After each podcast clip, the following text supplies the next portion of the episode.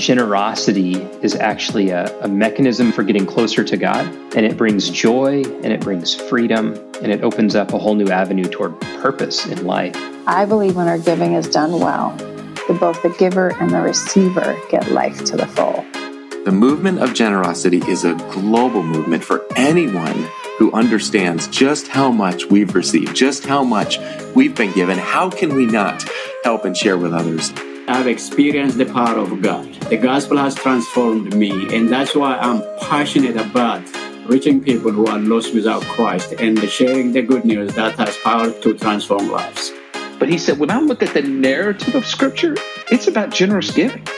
God's Word has all the information we need to know about financial management and especially helping people to be generous because I knew that that was the only path to financial freedom. I'll tell you that the generous life is the most joyful life there is.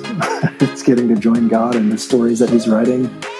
Yeah, I think many of the most generous families that I know have instituted some version of a finish line. The idea of establishing limits to create freedom is a very powerful idea.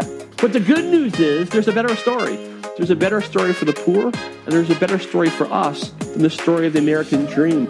When you get to a point of giving where you have to risk something, that's when you see the windows of heaven open.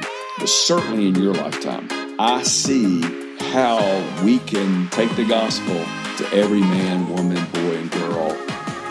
And I truly believe that generosity is one of the best evangelism tools we have.